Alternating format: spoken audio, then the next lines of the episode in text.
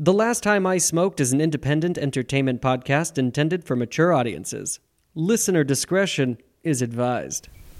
I couldn't. I, I just I, my my yeah my time is somewhere else. is it like that's got to be like a thing you have like a bucket list thing, right? It's a specialized. Yeah, have we? We're starting. Oh yeah, now we can start again. so- yes. Oh, I, I so feel so bad. Yes. Not that I would say anything to you that I wouldn't say to your audience. no, and and we've begun and have no recording. Um, I was really into autobiographies for a while. Still am, actually. I find people's lives fascinating. The last time I smoked. The last time I smoked. Last time I smoked. The last time I smoked. Welcome to the last time I smoked. I'm your host, Landon Charles Hughes, and today's guest, Danielle Soto. I've known Danielle for a couple years now. I've known her through the open mic comedy world, which is a really fascinating uh, set of people, but all big up and comers, and I feel like she's one of them. She's an inspiration. She's great. Kind of feels like home when I talk to her. Uh, there's a sense of familiarity, but I also think that's just because comedians have a language, I think. Yeah. Anyways, she's amazing. I love her. Danielle Soto. I do ask a lot of questions, and even if, like, I'm just meeting you, I feel like I'm very, I wouldn't say intrusive, but curious. I'm the same way. Yeah. I asked my friend Zach once, I said, Hey, do I seem too open with people when I first meet him? He was like, Sometimes, yeah. I'm like, Yeah. Oh, I gotta. Usually it's pretty interesting. Sometimes it can get you into trouble if you find somebody who's just a if you're open to listening and they're open to talking, but they're not open to listening, and then you just become a brick wall. And I hate that. Um, I can do that, especially if it's like topics that I know I'm like passionate about, or like I I know I just get emotional and I can't have like a scientific debate about X Y Z. You know, But you can hear all about it. yeah, and I, I- will warn people before I do that to them. So, for example, I'm really obsessed with creepy documentaries. And so I will tell people if it comes up in conversation, like, please forgive me. I'm about to talk at you for 10 minutes. And if it becomes too much, just let me know. And they're like, oh, okay. And then I'll start talking about these documentaries. But I think they're interesting. I guess if you have no interest in them, then it's super boring. But if you have interest in them, then you love hearing me talk about That's it. correct, and that that that's absolutely correct. Actually, the way uh, that people uh, do that. Yes. Yes. So if someone's talking to me about something like um, something I know nothing about but is very, very interesting, like I don't know. Last night somebody brought up that there's this podcast about um, Uh, Supreme Court cases. And I'm like, now that's something I don't know about, but I would be so interested to learn about. So if you're talking at me about that at a party and I'm just sitting there drinking my drink, then like for by all means keep going but if you're talking to me about your uncle who had surgery but then he turned out blah, uh, I, I'm just, uh, I can't not for not for 25 minutes Right. Right. Exactly. That's the difference between a therapy session and yes uh, uh, premises. right yes i have um a new rule i don't know if it's a rule or just well i'll just share it with you i have 10 jars of empathy for everybody so and it doesn't matter how rich you are how poor you whatever your situation is i have 10 jars of empathy if you have something you're going through some people want more. Some people want more. And I think it should be the same with attention. I'll have 10 jars of attention for somebody, but if you're sucking the so what is entire in each jar of empathy? Oh, I get that's a great no one's ever asked me that. I guess it's like little heart candies with, with positive sayings on them. Um I don't know what's But inside. But like, there's there's a limit to how much people can ask of others, yes. Yes. Yes. And it's the same with attention. Yes. There's people who just and it's hard when we're performers too, because then we're like very sensitive to it because I think we use uh, that very strategically when we need that attention. We're crafting that. That's part of our craft. I think. Right. Oh, Danielle's a comedian like I am. Oh yeah. um, also, it's it's the performers, but it's also I'll we'll call them friends and family Mm-hmm. of performers that you meet on the outskirts because you know everybody i- you know some people are in a relationship or some people are married whatever and there's I think people who feel almost intimidation about the performers because when we're at parties or whatever it's like sometimes it can become like a contest of who's funniest Yeah. and like then i don't know i feel like the people who aren't performers who are normal civilians right. they feel a pressure or something to like be as interesting or be as impressive it's like no i would so much rather just know you as you and find you pleasant Oh, I'm learning that every day. I'm trying. Yeah, that's yeah. Yeah. In a nutshell, I think that's what. Yeah, that's Yeah. what I'm trying to do. I think we should strive for that. No? sometimes it's exhausting it is because I was watching a TED talk and I badmouth TED all the time, but I want to do one one day.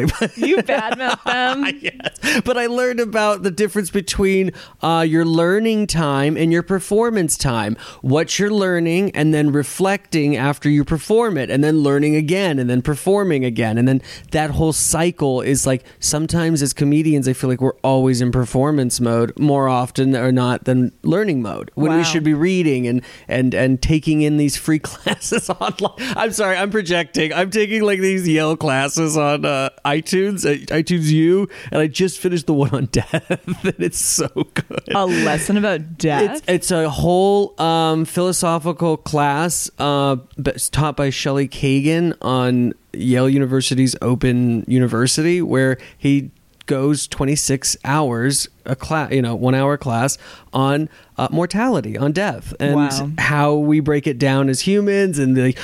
You know, talks everything, uh, and then ends with like, "Is suicide right?" and stuff like that, and why it's not, and like, I mean, it's good. It's like it's like a story. how It's- did you feel afterwards intense that like I've never I've never felt college to be that gratifying to where like I see the difference in like school systems now is like sometimes you could be telling a whole character arc in, in your in your class by inspiring them by teaching them yeah yeah I'm sorry I I'm kind of going off base here. No that's Uh, cool. I want i'm interested. But um but isn't that's just me trying to better myself back to your main point is like always trying to yeah. Well, there's um people out there, comedians, who I've noticed will and this has bothered me since I started. They'll show up to an open mic, do their spot, and then leave. And that always bothered me. Number one, it's not good support for the community that you're in. Mm-hmm. And number two, what are you learning? What are you learning from not watching anybody else? What if you've watched 20 prior to your set? Then can you leave after the next one? oh, I always think like what is the I like that. I agree. You should like take in even if they're bad, take in why they're bad. Really investigate what you're seeing here. Totally. And like what you feel should be improved on because what you're not liking is probably something you might be doing. Exactly. Yes. Exactly. I think courtesy is stay for one person after you. I always say two, but yes. Oh, okay. Depending on time. You're extra nice. Especially, yeah, yeah. I'm extra nice. That's kind of my motto. Some people will put their name in the bucket and leave. I've only had one bad lottery experience, and it was at the Silver Lake Lounge. You've had one bad lottery experience. you should play the actual lottery. How is that? Tell me what? It, I'm I have no luck with buckets. Oh. I'm literally the last. I feel like the last person every every time I'm in a bucket. I'm sorry. Buckets Ugh, hate me. I hate buckets. And, like- I like the return to the bar early and buy a drink and settle in. but, get but a you, ticket. How how often do you get pulled like within the first hour, hour and a half? No, no, no, no, no, no. I'm there for about an hour and a half. Like it's an hour and a half show for me. Okay, okay. I'm aware of that. Yeah. I, I, it's not a comedy thing. I'm equally bad with raffles. I'm equally bad with anything where it's like we need somebody to pick out of the audience. Like very rarely. I think once in fourth grade, the magician picked me, but that's it. Oh. Yeah. Um, no, my folks, um, or not my folks, uh, when I was living in Charleston, South Carolina, even the hypnotist that was doing this big fair show picked me out of the crowd. I was like, yeah, I have this thing about my face, like, gullible, bring him, let's do it. And like, I killed, but it was great. Yeah. That's amazing. a hypnotist. Were you hypnotized? Yeah, it was wild. You just sort of like lose all inhibition and like you're kind of his like puppet and you you do you you you're hearing only him and like following it. I do believe there is a bit of a craft to that too. Oh, Like, I'll, I'll buy that. yeah, and if you're open to it, it works. You know, I you know I I have friends who have uh, done well on it, so I'm like okay. well, I see. like that they're using it for good and not evil. right because not- like there used to be the whole like cluck like a chicken. That was like the stereotypical like hypnotist. Oh, yeah, absolutely. But now they use it for quitting smoking and getting on airplanes. and yeah, exactly. Yeah, overcoming fears. Yeah, it's yeah, because not all everything requires like deep therapeutic understand. You know what I mean? Maybe it's just a mantra you need to like get over something. The mind is a very powerful thing. Yeah. Very powerful. I think that um it's incredible. I have um anxiety ab- about being trapped. So I have kind of like um what is it called? Um claustrophobia. Claustrophobia. But it's not necessarily like small box like closet elevator. It's more like so, I used to be a lot worse. I'm much better now, but like socially trapped, meaning like if you go to dinner and you order but you haven't paid yet, you're trapped. You have to stay. And I didn't like that. I don't know what it was about that, but I didn't like it. But the other day, and I've been so much better in recent years. But the other day, I was visiting my brother in San Diego, and they're like, um, him and his girlfriend got um, tickets to this thing, and a bunch of friends bailed, and they they're like, oh, so now you can come. I was like, oh, what is it? They're like, we're doing an escape room, oh my god! and I was like, nope. What? Nope, can't do it. And they're like, no, like we got the tickets, you have to do it. And literally, I don't know how they bamboozled me into that room, but they would not not take no for an answer. But it's not even like I I I have no idea how they got me in there, but it was really fun. Oh, I'll say it was really really fun. I do. I have a little bit of that same like around people, forced conversation sort of mentality. It's like, what do we have to? Oh, humans, we have to connect, and I get anxi- anxious. I'm like, am I an asshole? Am I being a good person? Like, I have the same thing. We went to an escape room, and I had an amazing time. Yeah, it's really fun. We- Your mind makes it so much worse because Yeah. the whole morning my stomach was doing flips. I couldn't. My palms were sweating. Like I was having a physical reaction to thinking about it. Because when I'm ready to go, I'm ready to go. Like I can't. I used to not drive to parties with people or shows. I, even if they're like, "Hey, can I bum a ride?" I'd be like, "No," and I had no explanation. I would just be like, "No, I'm sorry." No, I drive. I drive, I and then drive. I drive away. Because when I'm ready to go, I gotta go. I have to go. that's yeah. I have to. Waiting for people is so. I have a friend, my best friend from Boston. Waiting for We met in dermatology. Her name is Julianne. She is the slowest moving getting ready person. Oh my god, we Ugh.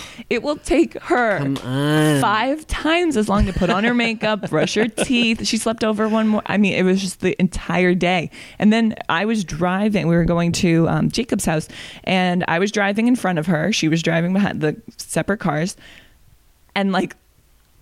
I think she was going four miles an hour. it was like, you know, when someone's following you, you want them to keep up. That's like the entire point. She could, Yeah, she- no, she yeah. keeping up. Come on, it like was- you're towing air, like you're. She's like, "Oh well, I've never driven in Los Angeles," and I'm like, "Oh well, let me explain it to you. There's streets and there's sidewalks. Don't go on the sidewalk. It's kind of the same." I'm like, I love her to death. She's the, a great friend. you're friend. my best friend. you're always so nice.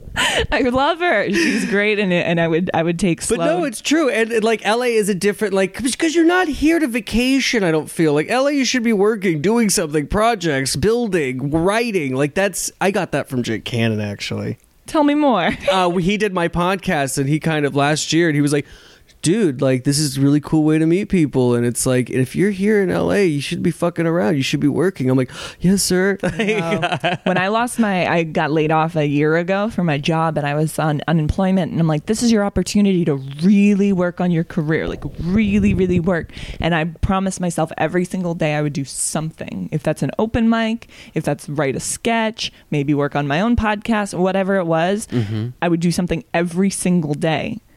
And sometimes that was like, go for a jog because movie stars have to be good looking.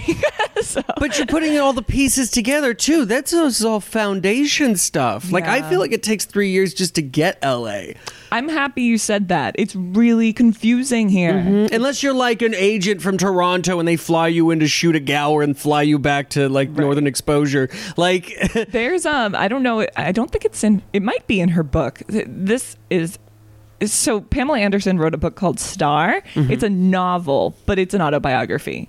But you know, she like She- didn't yeah. want to own up to like the things in it, but I think you know what's up. Like you know it's about you like her. them autobiography. I do. I really like autobiographies. But one of the things, I don't know if it's in that or an interview she did, but she said she moved because Playboy invited her to move to Los Angeles and she got a house and a car. And she thought when everyone moved to Los Angeles, they got a house and a car. oh no. And I'm like, okay, that is literally like one in a gajillion people. right. Nobody but Pamela Anderson would be invited to LA like that. Everyone has to work. Re- not that she didn't work really hard. I believe she worked very hard. But yeah, I mean Miley Cyrus had to take a cab from LAX. with her cardigan.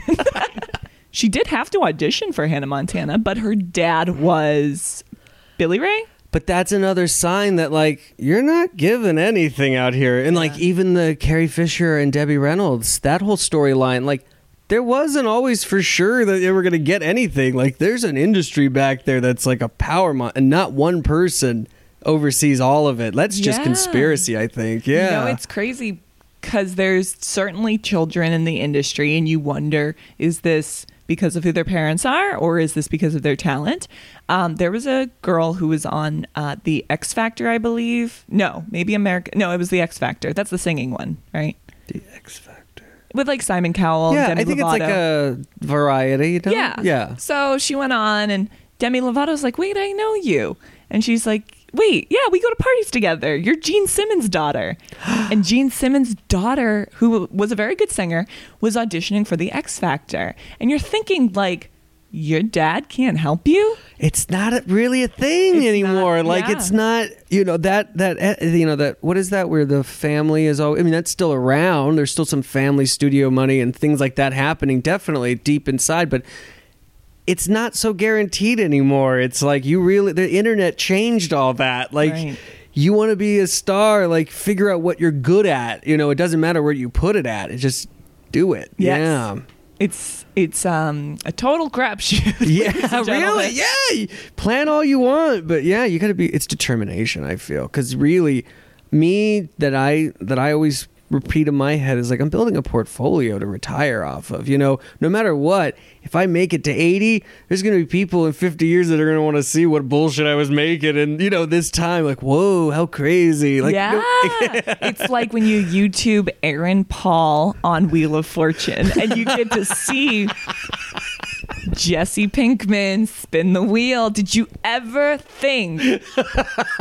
Did you ever think that he was going to be Jesse Pinkman, this kid with glasses? I mean, it like I haven't seen the video. Oh, it's it's very cute. It's very cute. He's he's I love Aaron Paul. I think he's wonderful. I think he's very talented, but it's so cute. I don't know like I I audi- I auditioned for a game show and I felt like a freaking loser calling my dad being like I auditioned for a game show today. It's like what are you doing out there? What having fun. you fun? But uh, it, you know, I'm 29. How much more fun can I have before I make a dollar?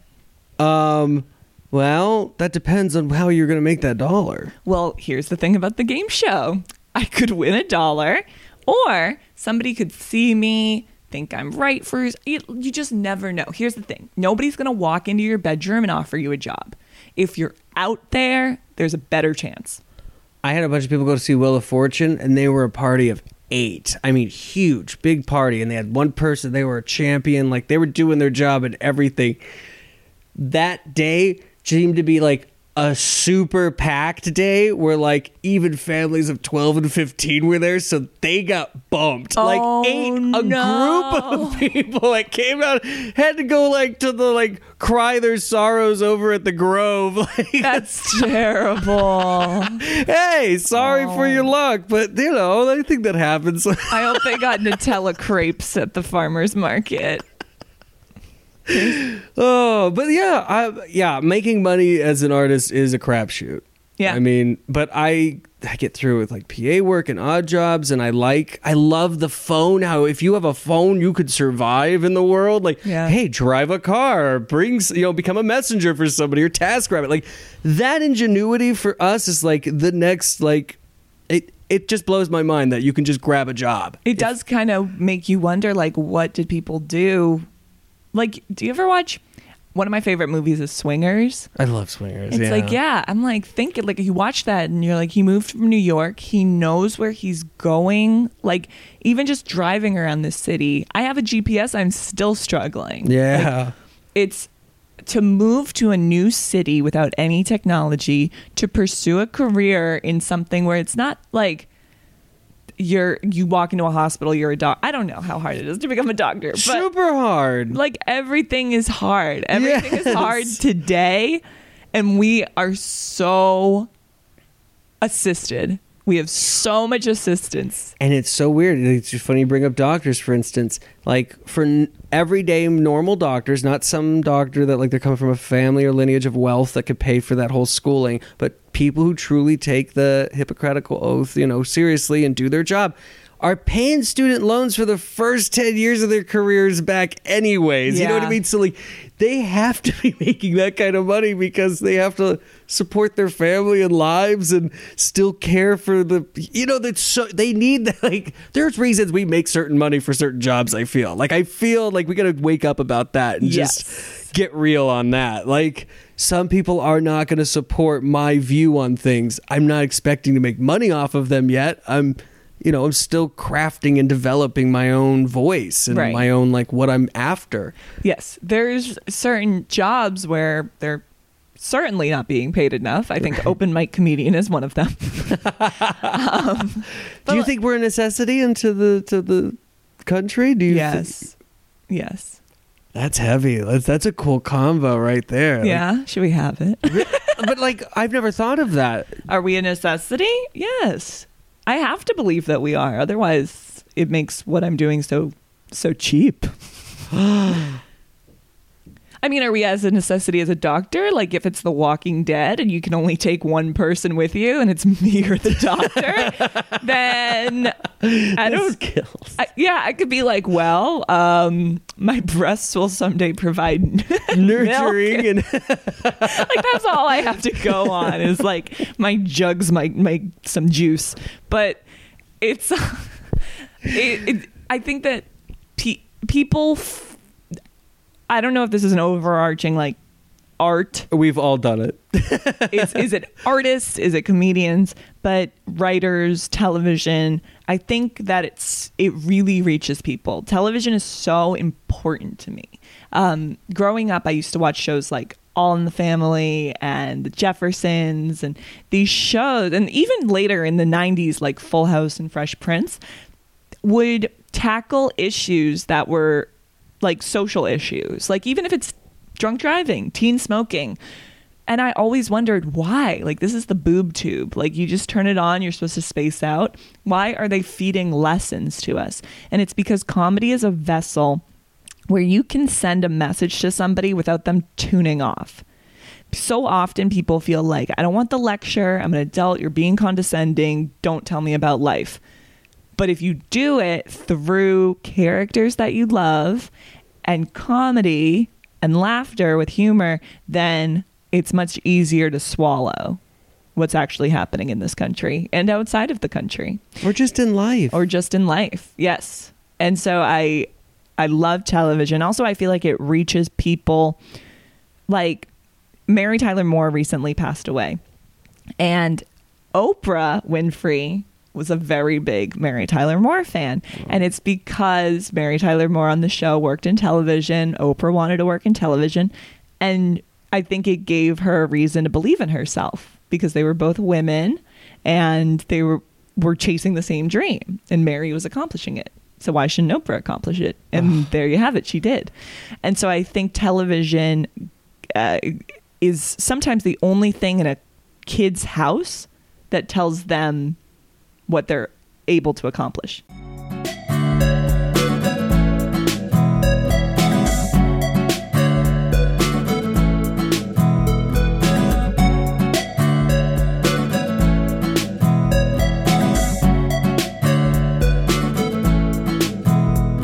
I'm gonna light my joint now. Okay. Yeah. no, I have no. I that's. I wish I could sum it up so eloquently most of the time. Wow. I'm too everywhere. I watch a lot of daytime TV, so I, think- speak very eloquently. that Kelly and Strahan. Is he still? Are they still hosting that show together? I don't know. I watched The Real. oh, the real. Oh my gosh, I'm so obsessed with it. I got tickets to go see it on Tuesday. I think each of my um, family members all watch a different show. Like one is Super Ellen, one's The View, one's that. like. Yeah. Everyone has their own more. My mom soap operas. oh, funny. Yeah. My family used to watch General Hospital, Yeah, like well- tape it on VHS, you know, like to watch it later. We had like tapes, like, don't tape over it. I haven't watched it yet. That's um, so yeah, same. Yeah. I'm very much, I'm the real for sure. That's my number one. But I also like The View, but I get mad at The View. Ooh, that means they're doing something right then. Yeah. Is that why they're number one? They're not sugarcoating anything. They're all really mad. I guess so. I don't know. Yeah, I get because I think on the real they disagree, but it's very genuine. And on the View, they play the devil's advocate, which is my least favorite thing. I think the devil's advocate is such a waste of time. I guess it's good to prepare yourself for what people might say to Personally, you. but not when somebody's saying speak. Don't speak for the other side. Speak for yourself. yeah. Right? Well, it's like let's play the devil's advocate, and Yeah. it's like if you're advocating for the devil, that's not a good thing. What you're doing right now is just busting my balls. Don't you think? Just agree with me. Let's get coffee. right or disagree because that's what you, what's in your heart. But Right. like if we're both pro-choice, and I'm like, but let's talk about the other side. It's like, why? To prepare myself to be in an argument with somebody? Right. what is the benefit of playing the devil's advocate?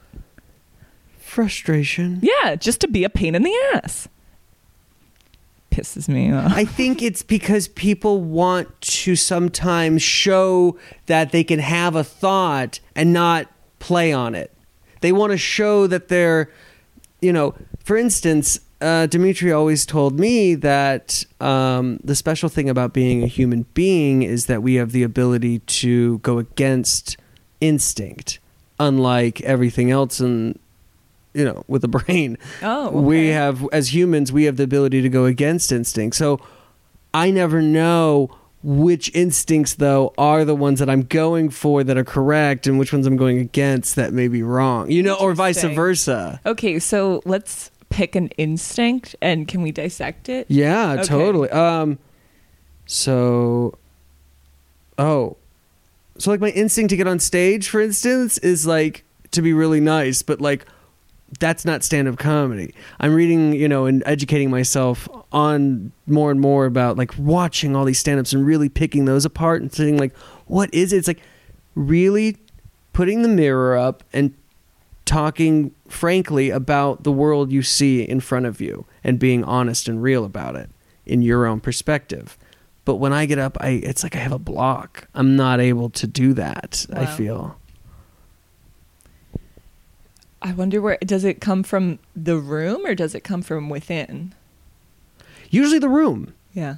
I mean, the karma is like if, if I can get karma, a couple giggles out of karma, I feel like I really nailed that room. Yeah, you know, same. there's different levels to yeah. yeah. It's it's also important to be aware of what's within your control and what is not within your control. Have, but then I don't ever want to blame it on the audience. It's always me because I should be able to, as a comedian, chameleon my way through these. yeah. Um, but back to the devil's argument point. Sure. Um, that's what's hard for me. It's like me, I the comedy that I feel like people would be laughing at is me playing that devil's advocate. Is me like arguing. well- f- but that makes me sick to my stomach at times to like think like that's where that humor's at. Now, how do I drill those out of my head? How do I drill those jokes? Here's what I'll say about that. I think that the things that people say on stage need some kind of pass. Like you need some kind of like social pass because people have said horrible things on stage and people are working things out. I think that the way you judge somebody on an open mic stage is different than how you should judge someone on a performing stage. Right. Because sometimes people are working things out and it comes off like you're kind of a pain in the ass. Oh yeah. But you might stumble upon something brilliant through through what you're Through doing. Through the ignorance, through Yeah. this like fog of war with your own self. Yeah. Yeah, and it's not it's not necessarily what you truly believe, but it might be an exaggerated version of what you truly And believe. And that's a huge issue with me because of how like animate I am about like we're moving incorrectly again. Like we were at such a strong heading. I know. it's, is it, are you? And I just feel like I was like, I'm not wrong, but now I just have to just eat shit for the next four. You know what I mean? And that's Yeah. it. Like, hey, curse away, Landon. It's free game. Like, yeah, and, and it- oh, another thing that's very important to remember is that um, it still needs to be funny. Right. We're gonna. There's gonna be times we're gonna want to go on stage and just talk about what happened or what is happening, and it's like. Yes, that is important to talk about, but this isn't the oh my god, you have an album of Pippin? that's Dimitri's. I love Pippin. yeah, it's great, and it sounds wonderful. It's got like enough dirt and stuff on it to where it's like Oh. We've it's got, got this magic bass. to Yeah. do just for you. I was in that play in eighth grade, and it's all sex and drugs. It's like that's the whole Oh. Yeah, thing. yeah, yeah, they yeah. cut out Oh, it all. sounds very sad. I've never seen it. We're gonna go Oh. see it though. Oh my gosh, so fun. Anyways, I'm so sorry, but awesome. just nobody knows Pippin. Right, I don't, and like he introduced me to it, and I've listened to the album a few times, and I still haven't seen the show, so I feel like I'm I'm spoiled a little, but at the same time, I'm excited to see the show. I love musical theater. Let's get to that in just a second, but Okay. we're finish the, the um, oh, just that it's uh, people will go on stage and want to say things that are and you run shows, and you see these like open micers, Yeah. and you can tell who I would imagine is a total dick and who is just running lines. Well, so yeah, some people get up there and they're saying stuff, and you're like, I know that you thought this was going to be funny, and I and I appreciate that you Yeah. wrote something that Nice. you thought you like thought about it today. You put it up there, it didn't work out. and That's this okay. is the golden. This is where you put it. this is exactly where you put it. You found a you found the perfect venue to do what you're doing currently, which is working through something, and that's great. But then I've seen people get up there and they just kind of like say like, "Well, what did I want to talk about? Uh, let's see what's going on today." And it's like, "Why are you so unprepared?" There are 40 people on this list. It Yeah. is midnight. Could you please, please get through what you're trying to say? I mean, that's an exaggerated. It's never gotten that bad. No, Karma. but I need to hear that sometimes. Like, yeah, I'll slack off and then fucking shoot myself in the head because I get on stage. I'm like, oh, you got your three minutes down, Landon. Where's your next four? They gave you seven today, you know? Yes. And also, I got some very bad advice once from some LA comics when I first moved here. I was at a mic that gave you way more time than is typical. They give you seven or eight minutes, something like that. And I got off stage after five minutes, four minutes. You know, like I had worked out everything I wanted to work out and I learned from it. And then I got off stage. And the uh, host was like, don't ever give up stage time in Los Angeles. Don't ever. You have to use every minute that you are, every second that you are given. And I think that was bad advice because if you've worked out everything you've worked out and you feel good about yourself, why are you going to stay and waste time for the rest of the people in the room? I don't think that's very kind to your community. I used to feel the same way she did.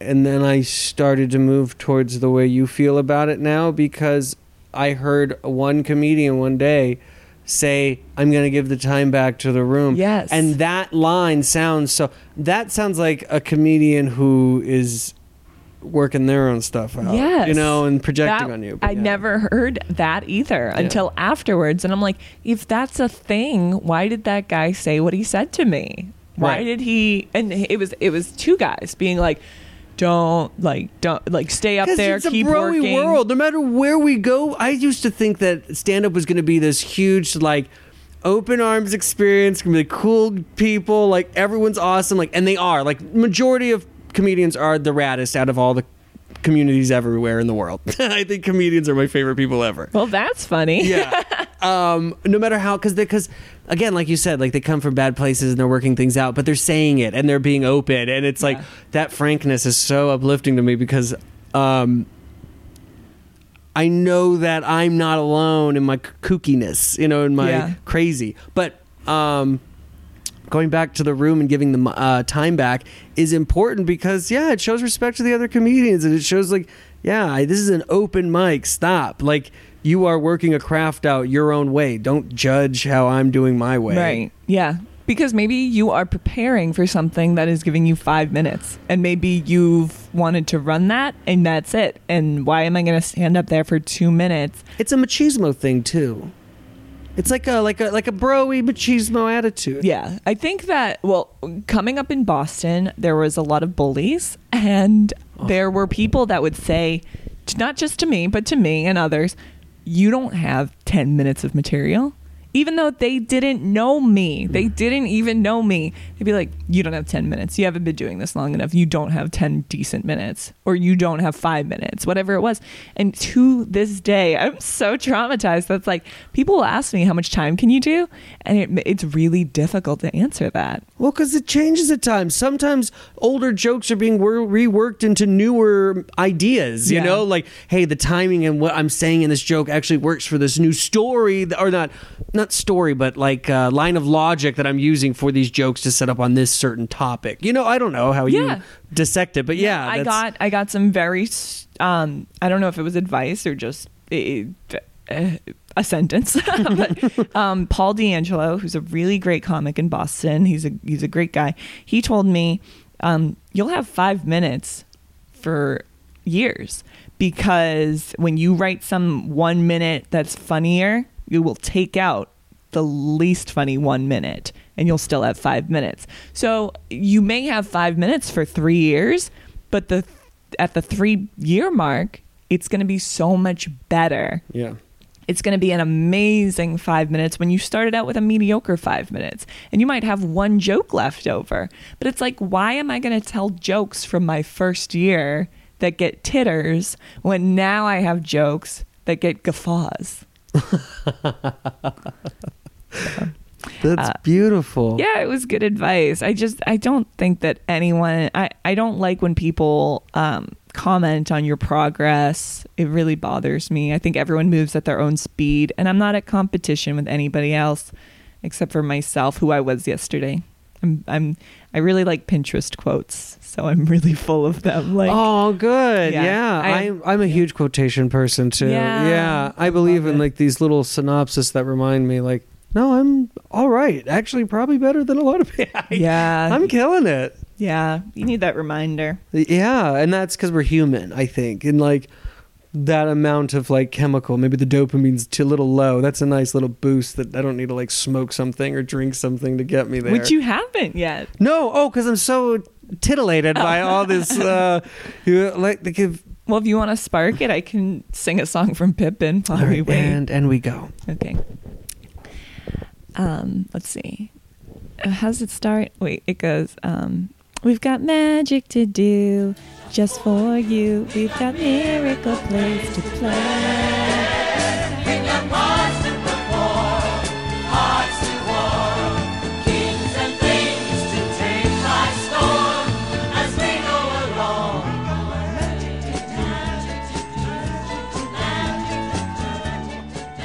My my last, uh, I had a friend over there, Eric James, the comedian. I don't know if you know him. Yeah, I do. he was over here the other day and he did this show and guy. he said to me um he was like one i'm not the one which is very uplifting just to, to be told like relax you're not the one like you're not gonna you know you're not the big star you're not it's not all about you Oh, that just would- do your job That would bother me. why if someone told me I'm not the one, mm-hmm. no. That so you have to be constantly told you are the one I don't have to be told it by anyone, but I have to believe it. And if anyone combats I need that, my inspiration in moderation. they need to walk out the door. I think that you I I think it's beneficial to you to you know I, I do believe in staying humble and and you know being realistic, but I think you have to believe that you you are talented to get to where you want to go. and it is a roller coaster of a thought process. Yeah. Because some days I'm just like, yeah, of course, Yeah. duh. And then the next day I'm like, why did I say that yesterday? I feel so. Last night I wondered to myself, should I quit comedy and go into politics? And then I thought to myself, would anyone stop me? no. Nobody would stop. Nobody would be like, comedy is where you are best serving mankind. You need to stay. I think that kind of question is only for you to answer. I don't think I have any talent as as strong as humor. And if I'm going to serve mankind, I think it has to be through that vessel. Uh, comedy. Right. I think Um, if I'm I've always thought about politics too. I think a lot of comedians think about politics, but I also think a lot of lawyers think about comedy. Yes, they do. Yes, they do. I know two lawyers who think about comedy. Actually, no, I know I know a few now that I moved to LA. There were two in Boston. There's something about the intellectual lawyers and professional like medical healthcare people that like they really like stand-up comedians. They really like comedy. They want to hear the grit because they feel like they deal with the grit. Yeah. They're dealing with a lot of Also, I feel like they have to censor what they say a lot. And in comedy, you don't have to censor what you say a lot. No, and I feel kind of spoiled sometimes because of that. But at the same time, like, no, that's our God-given right on the, in America. Okay, so that's interesting because I feel like there's people who say whatever they want and can because they can. Right. And it- like I, I get into a lot of Facebook fights with people who I uh, am frustrated by, but a lot of the times we'll have this argument about the First Amendment, freedom of speech, and they're like, "I can say what I want," and it's like. Are we really, really going to war to fight so that you can call that woman a bitch? Like, that's like, you don't have to because you can. Right. Nobody's coming after that. You don't have to do it because I think they do it out of fear. They do. They're doing it because they do think that you are intimidating their right. You're, you're Right. They're insecure enough to be like, I don't take away my words. Right. I want to fucking say all the stupid, shitty words. It's- I'm like yeah. you can. Nobody said you can't. Right. And also, it's like, well, Louis C.K. did it, Bill Burr did it. It's like, uh, there, I, I, I know I didn't come up with this, but Lord grant me the confidence of a mediocre white man. Like, I was in a fight with a guy on Facebook because he called Amy Schumer too fat to be Barbie. And I was like, just because you have the right to say that doesn't mean it's a nice thing to say. And it's not a funny thing to say. And you're in, a, like, read your audience. You're in a group of comedians with women and fat people and people who are creative. Yeah, and I made a fat joke once, and I feel so bad. Oh. And I gotta, and I do, and I feel like an asshole Was because it I- about somebody? No, it's just fat in general. Oh, It's like general. general general largeness you know um but as like a as a as a hit to like um but i changed it to diabetics but now i just feel even worse Oops. because the joke is um I went to Iraq, uh, or it's like, isn't it weird uh, how you like do jobs that you didn't think you'd ever gonna do? Like, I'm an, I'm an Iraq War veteran. Isn't that weird? I was a medic because uh, the guns were too heavy, and then the tag to that was like, um, uh, but so are fat people. It tur- no, it turns out so are fat people. I don't think that's necessarily so offensive. Um, but I feel aw- I do feel like I'm so sensitive on that stage. Like that joke alone is a lot for me to say. I feel even though I get the right to say it, it still doesn't feel right to say it. Oh, that's a good quote. right. But going off of your topic of like um, choosing what is correct and not correct to say, and if we should be like monitoring that and how, and like, are we supposed to be following like, I'm reading Judy Carter's The Comedy Bible. I love it. I think it's great. It's a really cool form to put like if I ever do like the Midwest tour, good. I got these in my back pocket. Great. But to come to use those to form like the fuller sets, it's helping me too, you know? And I'm like, wow, I, I like that there's some form in there. But I also like comics that just go up there and fucking wing it, like Chris, uh, what is his name? Bad boy, army dude. Oh uh, no, um, Jeff Carsales. Jeff, I'm sorry. Jeff. Carasales. Yeah, Jeff. Yes, absolutely. And not Bad and boy. he knows. Oh yes. Want to hear a funny story about Jeff? It's Oh. not really so much a funny story about Jeff as it is about my brother. But my brother is a straight man and he has a girlfriend of four years. And Jeff was changing my brakes for me. He the brake pads, um, I needed new ones. He said he would do it for me. So um, I went over there with my brother and his girlfriend, and we chatted with Jeff and his friend. And then we left. We went to 7 Eleven to get them coffees or whatever. And then we came back. And then later, I asked my brother and Kim, I was like, Do you think that Jeff is handsome? Because I think Jeff is handsome. I think Jeff is handsome. Yeah, I think Jeff is handsome. And um, my brother goes, Well, it's sexy. He can fix cars. yeah, I mean, and I think Jeff's a very, a very talented comedian. I do too. really enjoy like, him. and I've given him my card when we were over at Corks back in the day uh, on in Van Nuys, I think is where it's at, or Corky's or Corks. Sure. Oh yeah. Wait, I know what you're talking about. yeah, I it's gave him like my- a diner with the back room. and I wanted them to do my podcast. Please do my podcast, Jeff. But um, I wanted them to do the podcast, but he never got back to me. And yeah, his comedy is at that verge of like, yeah, I get to say those things too. I just don't know how to do it like you. You got Well, such a character and like a. When I met Jeff, he was already good, but my understanding is um, it ta- it took a while to get to that place because you don't step on stage the first day and say what what you're feeling about something controversial and have people like die laughing. I'm sure it takes a while, and I'm sure he built on it, and I'll get there someday. you will. We believe in you. Yeah, thank you. I believe in everyone. Yeah. Um. Yeah, Jeff's very funny. I like seeing him around.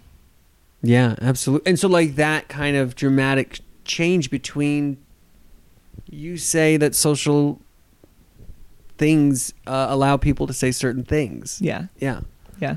And that's an example of that, right? But it's a Who I- else could do that joke though? Who else could do his right humor? and that's what pisses me off about other people is that they get up there and they say totally offensive totally idiotic shit and then they go well jeff was talking about da da da it's like well jeff's talented. Jeff's smart. Like i i can't believe you don't see the difference. That guy that amy schumer guy who called amy schumer fat on the internet and mm-hmm. pissed me off he was like, well, like he wrote like a huge thing about the First Amendment, and then he referenced like an episode of South Park and a bit of Bill Burr, Louis C.K. or one of those amazing guys, and it's like, are, do you think that gives you permission to be unfunny? Yes. Yeah, he, he does. does. And there's a chunk and percentage, a large chunk and percentage of people that see that report and see that and go, "Oh yeah, yeah, yeah. Absolutely. All right, let's get another beer." Yeah. yeah. Well, that sounds like a good life. right. Exactly. Yeah. And that's yeah. And that's ooh, that's that sweet spot. That's like that humbleness. It's like, oh well, that's where I let it go then. Because if he's gonna take it to there and hide behind it like that, then fine. If you don't want to man up and understand what you said, hey, be a bitch. No offense. Sorry. but there's I, there's no comedy police, and I mm-hmm. but it in a way isn't the audience the police? Absolutely. I learn a lot from the audience. Yeah. Because, like you said, I can say a lot, but if like if I, but if they don't know I'm a veteran going up there, if I don't make that joke first thing going out, I don't. I lately I've been doing only the jokes that don't have any veteran stuff up first, just so I can get the reaction and be like, "Wow, you guys really don't think you should be saying any of this," or you know, and You, I thi- s- you think being a veteran gives you more absolutely, leeway? absolutely, Yeah, I think so too. Yeah, and it's stupid because I think everybody has a right to be as just as genuinely ignorant as I am. Absolutely. And yeah, and that's that's kind of crazy, but yeah, but yes, he needs to in that situation, he needs to man up and say either no, I believe that I'm a big asshole and I should say call people mean names all the time, or yeah, I didn't mean it like that. I was trying to be funny and I'm not. So I'm going to go back to my office job. That's interesting. People are so bad at apologizing. And that's the politics side. I think that makes you strong if you can apologize. Right. But it's so it's seen as a weakness. Like I made a mistake. Well, everyone makes mistakes and being able to say that is is very um very mature and very self-aware. Because you are thinking of not yourself. Yeah. Exactly. Kind of basic. Yeah. yeah, it's it's it's it's um selfless. Mm-hmm. So I just I've made jokes on stage that I haven't had to apologize for, but I felt like if I ever did, I I just don't even want to put myself in that position, so I'm going to stop telling them. I had two rape jokes that always got laughs. Well, one of them didn't, but one of them half did, but at the wrong part. You know, you're like, oh, you're not you're not laughing for the right reasons. um, and so I cut them, and I don't tell them anymore because I, if somebody came up to me afterwards and said, "Can you defend that?" I'd be like, you know, I can't. It goes against my morals.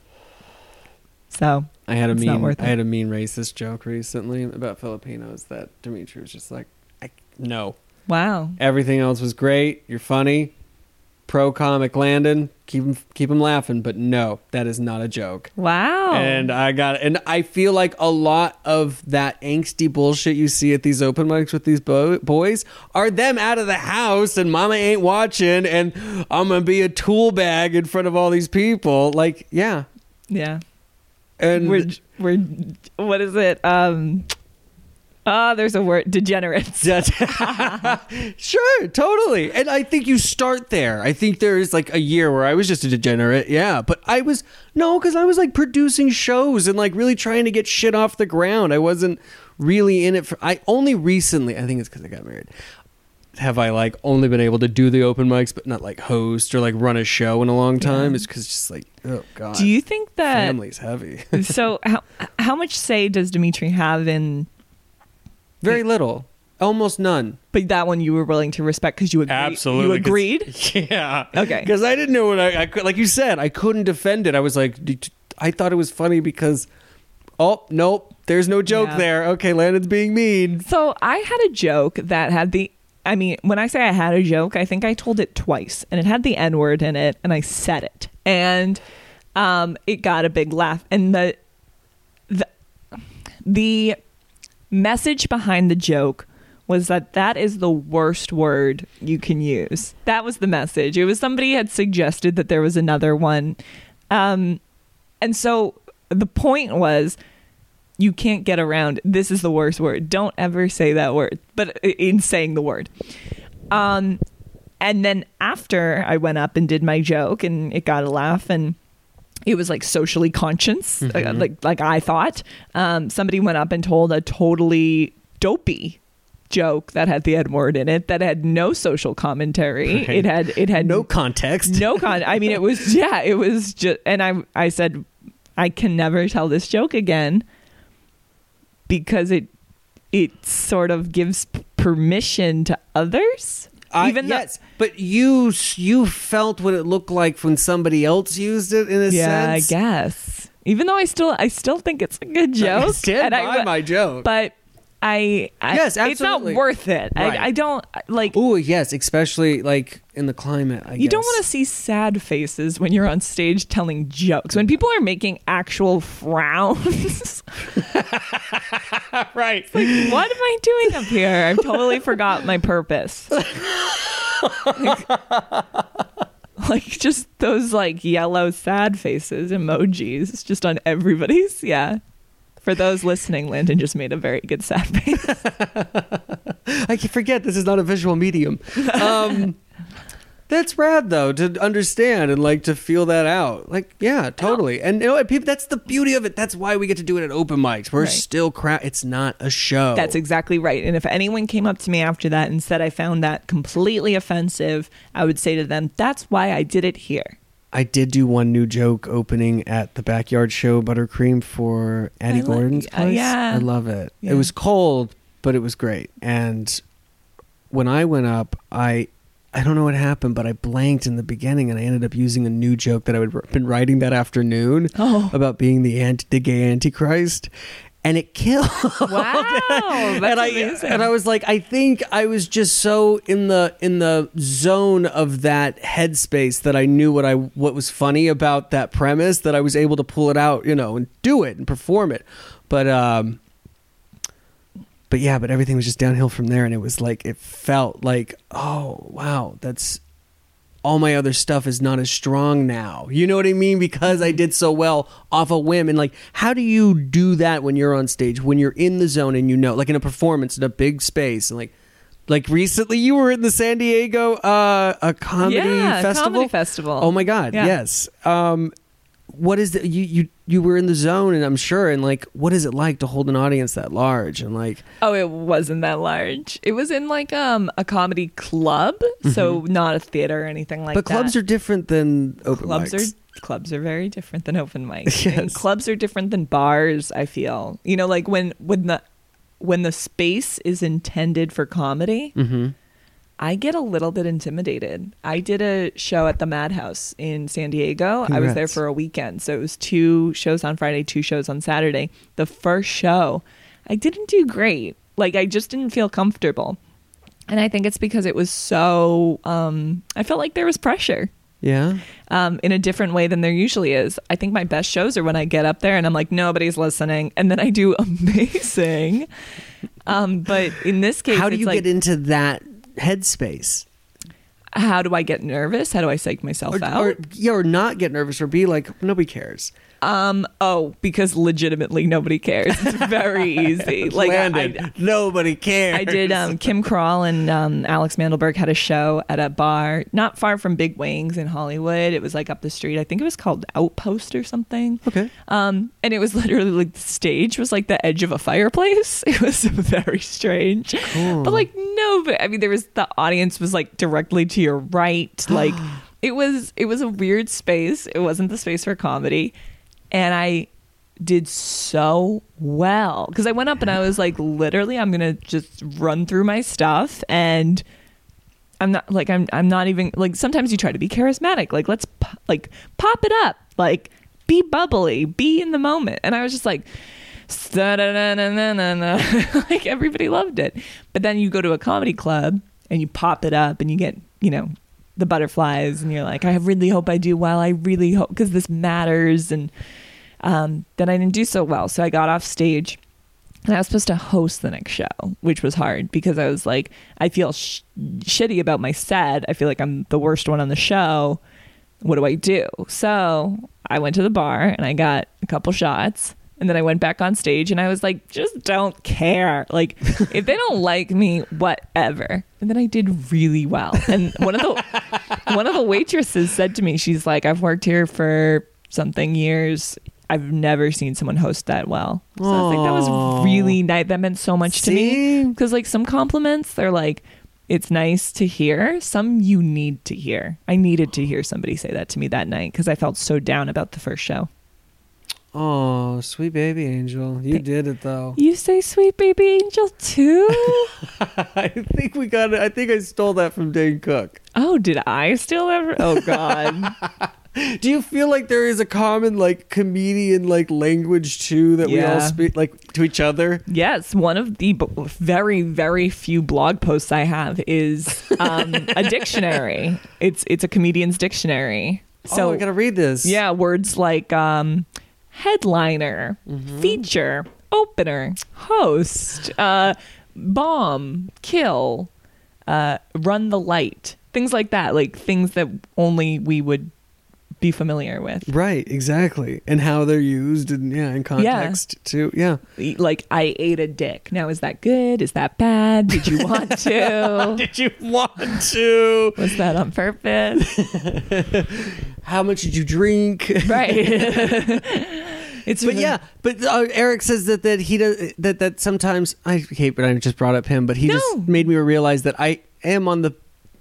Some comedians don't always speak out of comedian world when they're talking to other comedians too. It's like they're still trying to find the humor in a normal conversation. Does that make sense? Like they're Yeah. always trying to, and it's like you're not on, but Oh yeah. I'm trying to talk about my surgery now. No, I'm kidding. Yeah, no, I I was at a I was at a shiva, Oh. sitting shiva. This was a few years ago, and there was a guy there who was an improviser from Chicago, and he would not shut it off. I was stunned. I was like, "We are having a conversation, and you keep cracking really dumb Chandler Bing style sarcastic jokes." I was like, we're at a we're kind of at a funeral. It was so irritating.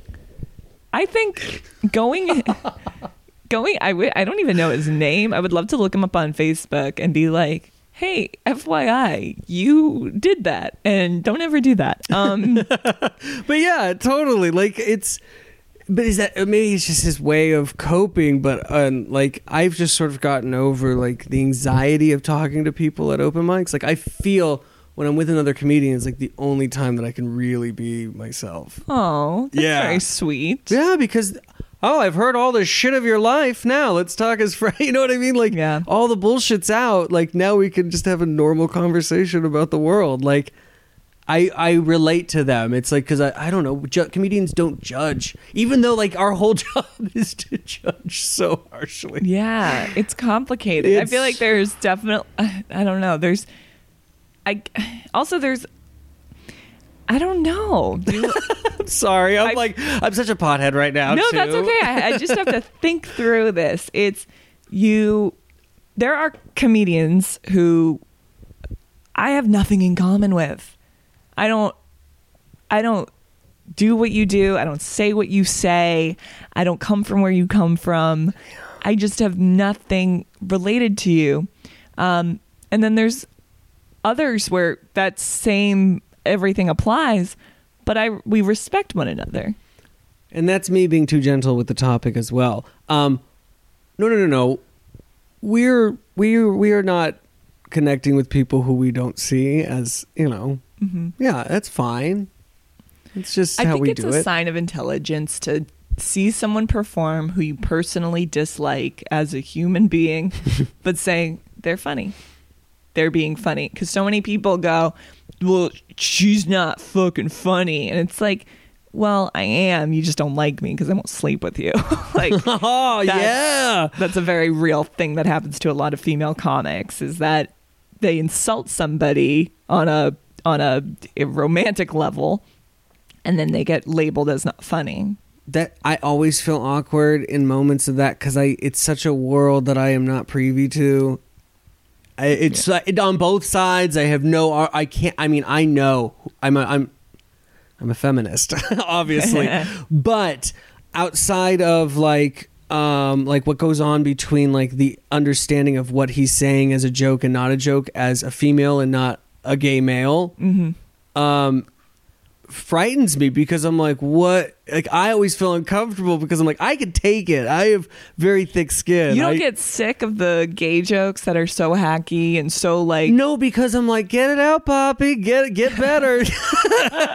I'm very forgiving, I guess. that is very sweet. It's Yeah. really nice. Get it out. Get it out. Get better. like it's that I'm learning too. Yeah.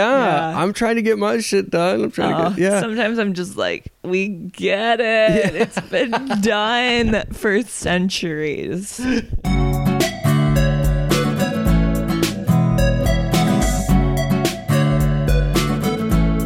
You know what I really like too is when you see someone who's like, oh, this is my sixth time on stage, and they do some stuff and they're bad, but you go, they're going to figure it out. Yeah. They're going to figure it out. I can tell. Because sixth is a lot. Some people, okay, so getting up, getting up is an, an, an enormous, like, uh, a feat. It takes a long time to to go from I'm deciding to get on stage, I'm going to do an open mic to doing an open mic. I think that can be months. Yeah.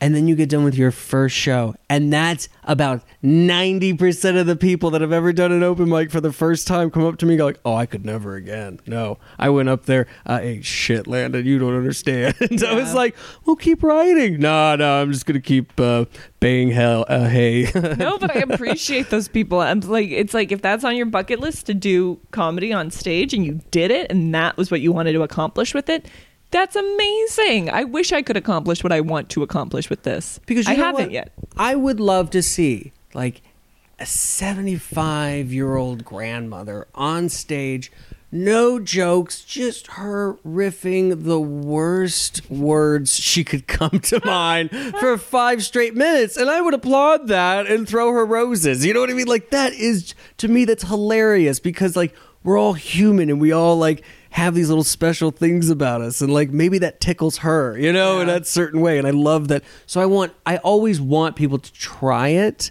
So i think because no we know who are the comedians. I think it's good to try it because then you Yeah. know it's not so easy. yeah. Yeah. And then it becomes like more of a known thing that it is a necessity. Yeah. to our culture. Because you're it's like uh, so many people um need comedy in their lives. So few people well is it few people? That i know a lot of funny people. There's so many that i feel like why are you doing my job? Yeah. So many. Oh my gosh. I love funny people who are not comedians. Me I have two. I have a lot of friends. Two pop out to me immediately. Both former coworkers. They are so funny, and especially my friend Delisa. We used to work together at um, the hospital in the dermatology department, and she is hilarious. and that. She, oh, her, her comic timing is perfect. What she's saying is perfect. And I'm like, we should do like comedy together. Like we should do sketches or something. And But she's like, no, no. no, no, no, no. because she's being real open with you're giving her the, the the the the comfort zone to be this open and comfortable and let this star out you know Yeah. like You know, it's the worst when you go to a party and everyone's like, "Oh, Danielle's a comedian," and then you're not the funniest person at the party. oh my god i hate That's it so. but here i got a bad story Yeah. we went to this kings game one time we got box seats we all fancy Hey now. oh my goodness we get inside there's food there's drinks Oh. Oh my God! The next couple comes in. It's this husband wife. They're in their forties. They are killing life. They looking good, sharp. They get their food. We introduce each other. Dimitri goes, "This is Landon." She shakes my hand. She goes, "Oh, Landon, what do you do?" And I said, "I'm a stand-up comedian." She goes, "Oh, sweetie, what's that bringing in?" And then goes, "Where's the hot dogs?" And moves back to the tray of food. I was like, "Whoa, reality Wow. check with Landon." I just sat my humble ass and watched the Kings win. Oh my god, that's brutal. Those nachos were delicious, though. Oh, I believe it. Oh, now I want nachos. But there's people who you say I'm a stand-up comic, and they're more supportive than some of your family. They are so uh, like they've never seen you perform. They're never coming to see you perform, and they go, "That's amazing. What is that like? That is so cool." And then there's people that are like, "That fucking lady." who are like, yeah, okay. Num num num. wow, that's pretty intense. It's so like it, it it troubles me. It's like I'm trying to find that kind for me personally. I'm just trying to find that that value to like put a dollar sign on it and go these words have value. These words that we're saying because I think I I mean I personally don't think everybody's saying what we're all really thinking. I think everyone's status quoing it. And that's fine because that's comfortable and the and in proper and in America, yeah, go home and say your racist shit. Go home Yeah. and say your like crazy gay stuff, you know. You know what I would say to that lady? I wouldn't because I hate confrontation and I Right, me too. I never stand up for myself. Oh, me too. But I would say something to the effect of if this is like a sitcom. Um, when was the last time you were paid to talk about dicks? Because I actually sometimes, even if it's five dollars out of like a communal bucket, even if it's twenty bucks for gas, Yes. people put put currency in my sweaty little palm because I talked about dicks. That's oh, the oh, hustle. That doesn't happen for everybody. right. I think that's kind of special. Like if you make twenty dollars driving someone from point A to point B, yeah, you you did something for them. You know what I did for them? I made them laugh. right. I made an emotion come out of them.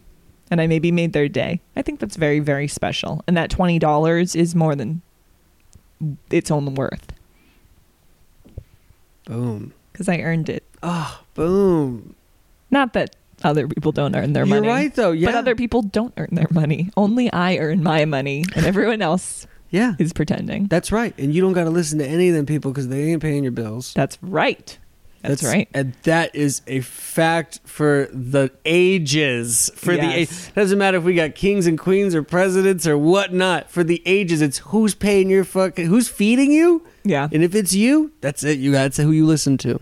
That's one. There's nobody pays my bills but me. And I also really like only God can judge me. Oh yeah. because why I, like I know a lot of atheists. There's a lot of atheists in comedy, and I think why on earth would you be an atheist if you you can do whatever fucked up shit you want, and if anyone says anything, you just go. Only God can judge me, and then they have to shut up. it's like a get out of jail free card. I'm a bad Catholic. Marijuana should it be legalized or not? As as she did not smoke, and I just smoked in front of her. I think it's okay. You I think- think uh, here's the thing: if alcohol is going to be legal, marijuana should be legal. Otherwise, outlaw both of them. Oh right. I think if if someone can go to the bar and get hammered and and then leave and nobody says anything, yeah, go smoke. I I I totally put them on the same on the same plateau or whatever. Same. So 21 and up. Uh I guess so. Maybe 18.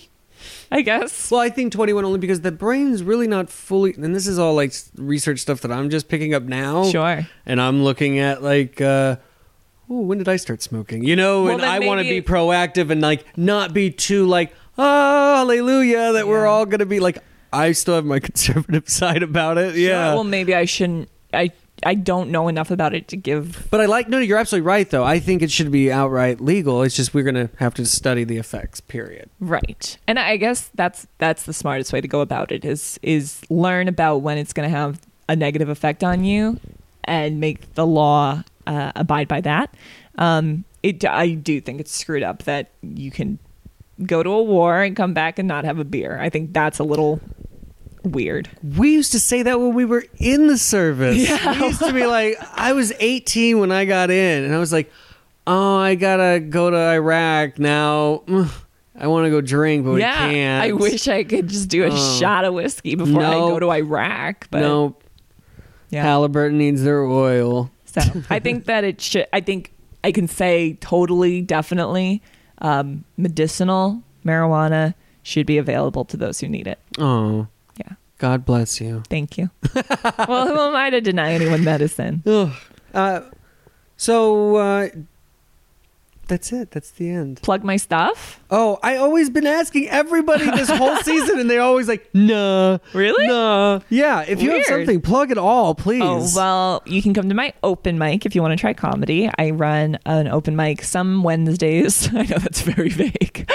some Wednesdays at the Karma Lounge. It almost feels like every other Wednesday is like It long- has been for the most part. There's a few where I do two in a row. But Karma Lounge is great. Period. Right. But Lounge find Danielle's show. It's great. awesome. Yeah, Um, if it's not me, it's Lonnie, and Lonnie's great too. so Lonnie's Lonnie. wonderful. Um, He's a family man. he does the harmonica. I know. I saw him the other uh, two weekends ago or two weeks ago. It was incredible. He's great. So go see me, go see Lonnie at the Karma Lounge. If you want to follow me on Twitter, it's at Danielle Soto six one seven, and Instagram is the same. Woo woo. Yeah. Shout out. Oh, and listen to my podcast. Oh, what's your podcast? Doctor Cheesecake. It's a Golden Girls podcast. I'd like to thank my guest today, Danielle Soto, and to the listeners, thank you for listening. I appreciate you, and um, yeah, this is gonna be wild, ain't it?